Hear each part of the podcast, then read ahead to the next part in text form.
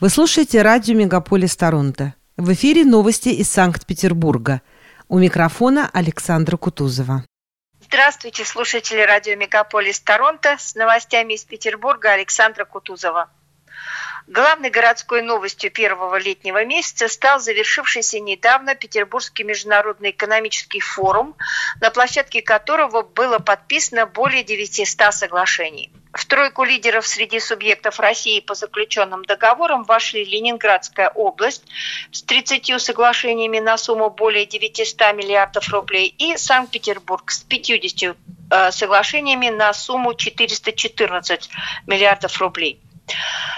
Частности, инвесторы планируют создать в городе производство противоизносных композитных пластичных смазок для предприятий РЖД, суда и станкостроения, автотранспорта, специальной сельхозтехники. Планируется организация инновационного комплекса по разработке и производству специализированного вентиляционного оборудования для чистых помещений. Будет расширен пилотный проект по созданию технологий и продуктов для нефтегазовой отрасли. Также на экономическом экономическом форуме город и банк ВТБ подписали соглашение о намерениях на основании государственно-частного партнерства по строительству платной автомобильной трассы номер 7. Седьмая магистраль свяжет северные районы э, города с центром и протянется от Шпалерной улицы по новому мосту через Неву который построят в створе Арсенальной улицы, свернет на Полюстровский проспект, выйдет к железной дороге и пройдет до Выборгского шоссе и КАТ. Часть трассы возведут над удельным парком в виде эстакады. Подробностей пока мало, Сроки исполнения туманные, однако настоящее соглашение вновь активизировало защитников удельного парка, которые против таких посягательств на зону отдыха горожан. Кроме того, по мнению неравнодушных петербуржцев, никаких исследований транспортных потоков для определения востребованности седьмой магистрали, ее экономической целесообразности, экологического воздействия не проводилось, так как Смольный ожидает, что это выполнит сам предполагаемый концессионер. АвтоВАЗ имеет большие коммерческие планы на наш город. Еще в начале года концерн приобрел автозавод Nissan Motor в Санкт-Петербурге. И вот, наконец, в этом месяце после полуторагодичного простоя конвейер автозавода заработал. Теперь этот старый новый завод будет производить автомобиль семейства «Лада X Cross 5» в планах означен выпуск до 120 тысяч машин в год. Пока же до конца текущего года запланировано собрать 10 тысяч кроссоверов. Затем производство будет набирать обороты, и в следующем году на заводе планируют запустить производство седана класса D. Основной конвейер завода был модернизирован, но линии сборки, двигатели, шасси и подвесок остались теми же, ниссановскими. Стандарты качества тоже не изменились. Рабочих также набирали из персонала завода Nissan. Правда, на новом производстве из прежних двух тысяч человек осталось только полторы тысячи. Многие не выдержали полуторагодичного простоя производства и уволились. По данным Фонтанки.ру, цикл сборки «Лады» составляет всего три часа, поскольку кроссовер собирается как конструктор из э, комплектов, к сожалению, полностью поставляемых китайским концерном ФАФ. Цена новинки не разглашается, однако в «АвтоВАЗе» отметили, что подобные машины сегодня на рынке стоят в пределах 2,5 миллионов рублей. Следует отметить, что вице-губернатор Кирилл Поляков в своем телеграм-канале намекнул, что некоторые детали для будущих машин могли бы производить и городские предприятия. Что ж, будем ждать результатов. И еще новость для автолюбителей в городе. После двух лет перерыва открылся дилерский центр Honda в автосалоне «Звезда Невы». Поставки авто будут производиться напрямую с завода Honda в Китае, что может сделать цену более привлекательной. Продаваться будут 8 моделей Civic и Accord, кроссоверы CRV, URV, ZRV и минивэн Odyssey. Аналитики консалтингового центра «Петербургская недвижимость» сообщили о нехарактерных для рынка изменениях росту к началу лета покупок новостроек. Эксперты связали это с изменениями в условиях ипотеки со стороны Центробанка России, в частности, с ожидаемым повышением суммы первоначального взноса. Напомню, что Петербург вошел в тридцатку регионов России по доступности жилья. Предположительно, семья с одним ребенком может накопить средств на покупку квартиры в северной столице не быстрее, чем за пять с половиной лет, что на год дольше, чем в прошлом году.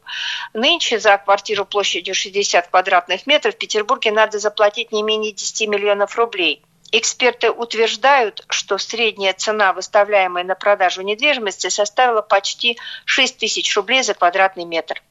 Увеличилось и количество дорогих квартир стоимостью более 100 миллионов рублей. Как и ранее, самая дорогая недвижимость продается на Каменном и Крестовском островах, в историческом центре Петербурга и на Васильевском острове. 9 июня губернатор Беглов подписал закон, который позволяет использовать материнский капитал на газификацию жилья. В пресс-службе Смольного отметили, что касаться это будет не только тех домов, что расположены в границах города, но и тех, которые находятся в Ленобласти. И еще о недвижимости. В северной столице наблюдается постепенное снижение средней высоты новостроек с 19 до 16 этажей. Президент Ассоциации риэлторов Петербурга Игорь Горский объясняет это тем, что петербуржцы исторически привыкли жить в не очень высоких объектах, в пределах так называемой городской небесной линии. Ведь еще со времен Екатерины Великой в городе нельзя было строить здания выше конька Зимнего дворца. Как сообщила Фонтанка.ру, Следственный комитет проверяет случай травмирования восьмилетнего мальчика в Колпино. Ребенка сбил электросамокат. Авария произошла в пешеходной зоне на пересечении улиц Веры Слуцкой и Пролетарской вечером 17 июня. Мальчик получил открытый двойной перелом нижней челюсти со смещением перелом височной кости и травму ноги. По предварительным данным, сбившим ребенка самокатчиком был полицейский. Его обещают уволить, если проверка подтвердит его вину. В Петербурге массово тушат пожары из-за тополиного пуха, который буквально устелил весь город. Дети и даже взрослые развлекаются его поджиганием. Им интересно наблюдать за процессом горения этого биоматериала. В итоге вместе с пухом загораются машины, деревья и дома. Например, 18 июня пожарные тушили 9 таких возгораний. МЧС призывает не жгите пух, тушите окурки, предупредите детей и подростков, а если в вашем дворе много пуха, пролейте двор водой. Пушистые семена тополя воспламеняются как порох, а огонь распространяется молниеносно. Меньше недели осталось до главного праздника петербургских выпускников «Алые паруса». На Дворцовой площади уже установлена огромная меняющая пространство основная сцена, на которой развернется действие «Путешествие сквозь время». «Алые паруса-2023» вспомнит лучшие моменты праздника, который в этом году отмечает свой юбилей. Ведущими шоу будут Дмитрий Хрусталев и Еда Галич. Хедлайнером станет группа «Чайф». В празднике будут участвовать группа The Hatters, Тося Чайкина, Юлиана Караулова, Гафур, Моя Мишель, Бурита и другие. И в заключении об облаках.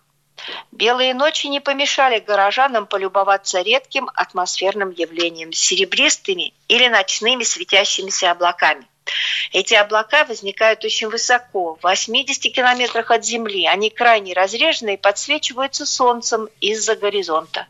Их волшебное мерцание на небосклоне очень редко можно увидеть летом в наших широтах, в глубоких сумерках после заката или перед восходом солнца. По мнению ученых, аналогичные облака возникают и на других планетах, например, на Марсе – Горожане охотно делились фотографиями этого чудесного природного явления в соцсетях. Вот и все новости на сегодня. С вами была Александра Кутузова. До встречи на волне радио «Мегаполис Торонто».